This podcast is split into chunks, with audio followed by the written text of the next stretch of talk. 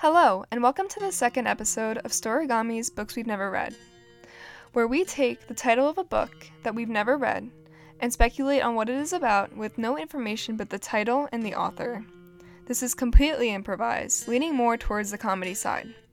Fair warning, do not use the contents of this podcast as a source for any book reports. Storigami will not be held responsible for any failing grades. Our guest today is Jaedon Porpora, and we will be discussing Where the Crawdads Sing by Delia Owens. Welcome to the show, Jaedon. Please tell the audience a little bit about yourself. Hi, I'm Jaedon, and I like to read scripts and books and comics and watch movies, so Where the Crawdads Sing. Yeah. Alrighty, so we have two main characters in this book. And the first one is Cronor, and the book is told from the perspective of Cronor, who is the stepson of Crawdad. Yeah. Crawdad, let's give a little description about what he looks like. I feel like Crawdad is, really, I don't want to say fat, but, do you know when Mr. Krabs, lifts up his shirt? Yeah. He's got, the necks with all the barnacles. That's how I'm picturing Crawdad right now. Yeah. No, I definitely agree. And he's also part crustacean, so. Yeah. I think the barnacles get worse at night. When he fully transforms into a crustacean. Definitely. Cronor is, at first, a little bit embarrassed of his crawdad, and his mother tries to encourage him to spend more time with Crawdad and be more accepting of the new family situation since they recently had gotten married. His mother recently got remarried. Can Crawdad be a bad, Cronor calls, Crawdad has a name, but Crawdad is a bad nickname that Cronor gave him. And we don't know his real name. Yeah. We just know him by the bad nickname. Yeah, because he's an angsty teenager. Yeah, yes. Yeah. So the main plot to this story is essentially that Crawdad, as we know him, he leaves the house at around 2 or 3 in the morning every night. And he goes out and disappears, and Cronor starts to notice that he leaves the home. Yeah, when he starts hearing the song of the crustaceans, He's drawn towards it. He is. Yeah. It's enchanting. Yeah, he can't seem to just not. He wants to he wants to go towards it. He hears it, and it's like it's pulling him. Exactly. So, after multiple nights of his dad leaving and kind of trying to figure out what it could possibly be, he decides to follow Crawdad one of the nights, which is where it starts to get a little bit nerve-wracking because you don't know where he's going or what kind of danger he could possibly be putting himself in. Yeah, so he's definitely not following too close behind him. So as Crawdad gets further ahead, he's dropping his shell, his skin, and it's Cronor picks it up and he's like, "Whoa, this is pretty hard for skin." Is this my crawdads? And after following the trail of his tough skin, he sees Crawdad standing in the middle of the ocean. Yeah, not the center of the ocean, but no, it's like a landscape shot, full moon. You only see Crawdad's silhouette in the shining light, but then he reveals his big meaty claws, and I think Cronor. I'm gonna let you take it. I was gonna say Cronor faints, but Cronor does faint. Cronor faints, but then the next morning he wakes up, and when he wakes up, Crawdad's not there anymore, and the hard skin that he was holding has disappeared. So, that's spooky shit. Yeah, it really is a little bit spooky. So what Cronor decides to do is walk into the ocean himself to see if there was anything that was there after Crawdad had gone in. So, yeah. And he puts on his It's not a whole scuba suit. It's just the snorkel device. So he's swimming. He's like looking down from the top of the ocean, but he can't really see anything. So he swims further, and he realizes that he could hold his breath for a really long time. And the crazy thing is that we start to doubt or start to believe if Crawdad is his actual father. Yeah, because he hates Crawdad, but, you know, there are moments where they get along. There's a fleeting connection there. There definitely is. So him being in the water and making this discovery is kind of like a rebirth in a way, where he starts to realize that maybe this connection should be built upon, and they should try to make it work like some type of a friendship, so this family situation could work a lot better. So he gets out of the water, he swims out of the water, and he goes home. After holding his breath for 30 minutes. Exactly. And when he enters his house, Crawdad is sitting at the kitchen table. And he puts his hands on the table. Big reveal. They're just hands. Yeah, they're not claws. So this transformation obviously happens overnight. Yeah. And so it was a bit of an anticlimactic ending. Yeah, he's just like, where are you, Croner? Yeah, he goes, where were you, Croner? And he goes, and he says in response, I was with my friend. And the book ends right there. So, out of all of the things that happened, Jaedon, what did you like best about the book? I honestly love the part where Crawdad is in front of the moon. Like, I saw it, like, I was reading the pages and I just saw it. Yeah. Like, just saw it visually. The descriptions were, well, it was very well described. Yeah, it was...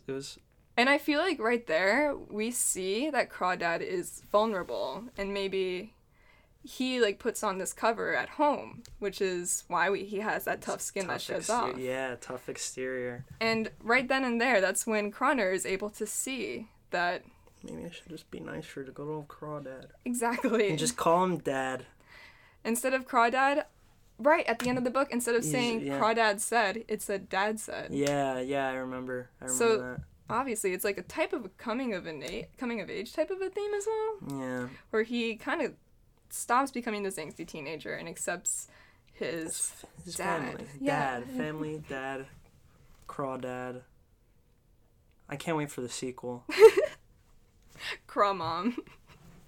Craw Family. Craw Family. It's definitely giving me like Percy Jackson vibes, like. Maybe there's going to be more in the sequel, an expanded universe.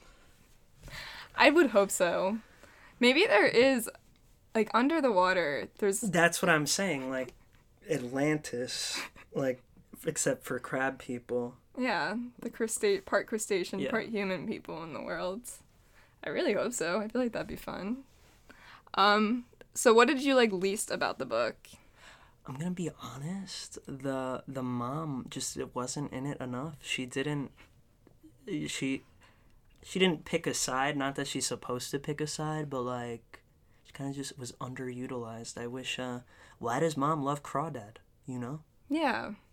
No, I definitely agree. What does she see in him? Yeah, he's like big and has barnacles. I think that we definitely should have had other perspectives apart from Croner. I feel like either Crawdad or his mother's perspective would have helped with understanding the family situation more, because when you see it from the eyes of a teenager, you only see, like, you know, the parts that you don't like about life. Yeah, and we forgot to mention that they live, like, on a, like, not a mountain, but, like, by the ocean where there's a lighthouse, and he feels all alone. So, right. Yeah. So he's all he really has to talk to is Crawdad and his mom. Exactly. So he's so isolated to the point where he doesn't understand how to express his emotions, because all he has is his parents, and you kind of need more exposure and more communication. That's why I think in the sequel he's going to fully accept Crawdad and actually make some crawfish friends. I really hope so. Yeah. What else do we have? Oh, what character in the book did you like the most from the three options that we have? I really related to Kroner. Like, I'm not gonna lie. I remember those days, even though I don't have a crawdad, but... No, I definitely agree. I think Kroner was very relatable, especially to the younger generations. Yeah, so Crawdad was pretty relatable, too. I like the shedding of the skin metaphor was pretty on the nose. I agree. You know, I liked it. I definitely agree with you. What feelings did this book evoke for you? Kind of nostalgia, but, like, not the good kind, really. Like, well, nostalgia and, you know, teen sorrow. Yeah. Yeah. Just not getting along with your parents for, like, no reason. Yeah. That definitely was a theme and common thing that happened throughout the book, and it was hard not to feel that way. What places in the book would you like to visit? Ooh, wherever Crawdad was going, I want to know where that was and if there is a city under it. A city of crab people. And why did he, like, take that long way through the woods and everything, though they were right by the beach? Yeah, they, like, live practically on the beach. Why did he go so far away? Exactly. I guess, honestly, I would like to walk the path that Kroner did. Like, picking up, like, the hard the skin. Yeah. Yeah. Mm, that's like a scary movie. Yeah, a little bit. If you were to write a fan fiction about this book, what kind of tale would it tell? I would write, like you said, like a sequel, but instead, the other universe, where, like, to see, like, the universe that they're in would be... To see the crab people? Yeah. I would write, like, an erotic crab fiction, like just barnacles and, like, you know, claws. Yeah, I guess you gotta attract all kinds of people. Yeah. I mean, that's how you get popular on the internet. Erotic fan fiction of weird things. I would write one about, like, their Crawdad and Kroner's relationship, like parental relationship progressing, and, like, being more, you know, loving and understanding of each other. And, yeah, Crawdad shows him his claws, lets it all out on the table. Because, like, at the end, it seemed as though Kroner changed, but, like, we never really saw, you know, Crawdad's perspective, and he still had that hard exterior. He was like, where were you when he came home? And we never got anything else from that. Yeah, we just kind of got Kroner's reaction. Exactly. Did this book seem realistic to you? Yeah. Yeah. I mean, yeah. Why not? No, I agree. I mean, we could end up living in a world where people start to be part crustacean, part human. I agree. I mean, like, Atlantis. Jar Jar. What's that place in Star Wars where they, like, go underwater? It's really...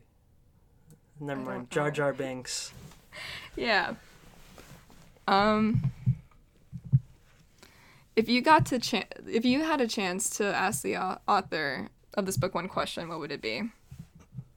Who inspired Crawdad, and why is he a crab? Yeah, I honestly feel like this might have been about her relationship with her father, perhaps, or if she had, like, a stepdad. I don't know. Yeah, but father. Because, like, they always, like,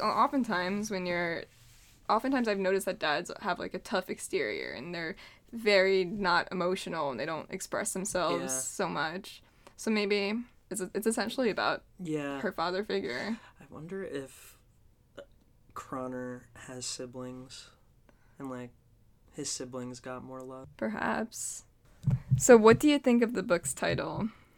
Where the Crawdads Sing? Well, at first I had no freaking idea what it meant, like, what is a crawdad, but they don't even tell you what it, like, means, but, like, I think it's something to do with like, all the crawdads going to a spot and singing, even though we only saw our crawdad go there. I think they're meeting up. No, I definitely agree. Because it was plural. The title's plural. Yeah, it says Crawdads, but we didn't see two. We only saw Crawdad. Yeah. So. Yeah, that was disappointing. I expected them to, like, collectively meet up at this spot. Because that's what it felt like it was leading up to. See a bunch of Crawdads. Yeah. Well, that was a little disappointing. Yeah, I definitely want a little more. So, which character did you like the least? From the three that we had. Mom. Just not because she sucked, just because she was underutilized. Yeah. No, I definitely agree. I feel like I have a love-hate relationship with Connor. Just because, like, I feel like I could have related to him more when I was in high school. Yeah, when I was younger. Yeah. Because now I'm just... I remember that episode of... Not episode, but that movie, the dog cartoon, the Disney dog, what's his name? Bolt? No. The one that... Goofy. A Goofy? Yeah. I said Bolt, dude. I was like... Remember how, like, he wanted to go on this trip with his son? Max, yeah. The Goofy movie. That's not an extremely Goofy movie. Or is it? No, it's just a Goofy movie. Yeah. But, I feel like... It's kind of like when you saw that movie, when you first saw it, you're like, oh, come on, Goofy, let Max go with his friends. But then the second time you saw it, like, when you're older, you're like Max. Spend some time with your pop. Exactly. So I feel like that's how I feel about this story, actually. That it's a ripoff of the Goofy movie. Exactly. But, yeah, are you ready to read the actual summary? Thing? Yeah. Yes. I'm really excited. All right, so here it goes. For years, rumors of the Marsh Girl have haunted Barclay Cove, a quiet town on the North Carolina coast. We are not that far off at all. I'm really happy. Because instead of Marsh Girl, it was Crawdad. Yeah, okay. So in late 1969, okay, I thought it was, like, present time or, like, futuristic. I see when I pictured, like, that house on the hill, I just, like, I was actually thinking of this song, but there's, like, the waves crashing below. Yeah. For those who know. Yeah, but I don't really, like, picture that in a time period. I feel like it just exists in its own. Yeah. If the book didn't want to, they don't have to mention time, I feel. But definitely it depends on what the house looks like, I guess. I don't know. Exactly. And the structure of the house. Yeah. Was there lead paint or not? When handsome Chase Andrews is found dead, the locals immediately suspect Kaya Clark, the so-called Marsh Girl. But Kaya is not what they say. Sensitive and intelligent, she has survived for years alone in the marsh that she calls home, finding friends in the gulls and lessons in the sand. Then the time comes when she yearns to be touched and loved, when two young men from town become intrigued by her wild beauty. Kaya opens herself to a new life until the unthinkable happens. But yeah. Wow, we literally were pretty spot on. We were kind of there. It wasn't about a girl dad. And a murder. Yeah, yeah. And an entire town not liking her or anything of that. Well, it seems like the crab people aren't a secret in the actual novel that everybody kind of just knows about them. I'd stick with the secret, but yeah, now I'm intrigued. Now I'd read this. I'd read it. It's okay. Where the Crawdads Sing.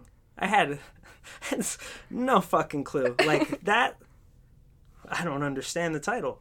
The Marsh Girl. Yeah. I literally pictured crabs. Honestly, instead of doing Where the Crawdads Sing, they should have done Where the Marsh Girl Sings. Where the Marsh Girl... And then we would have been able to figure it out so much easier. Yeah. Yeah. No. I'm still proud of what we came up with. I agree. That was, I'm surprised. Exactly. And I feel like since there's, a love interest, this is definitely, a kind of, a coming-of-an-age story or, you know... Like a YA novel? Yeah, I think so. It seems like it. Yeah, it does kind of seem like it. But yeah. Thank you for listening. Our guest today was Jaedon. The music, Paper Crane, was composed by Zafira Demiri. And do not forget to get yourself a copy of Where the Crawdads Sing by Delia Owens to see what it was really about. Hope you enjoyed, and I hope you keep on listening to Storigami's Books We've Never Read. Bye bye, bookworms!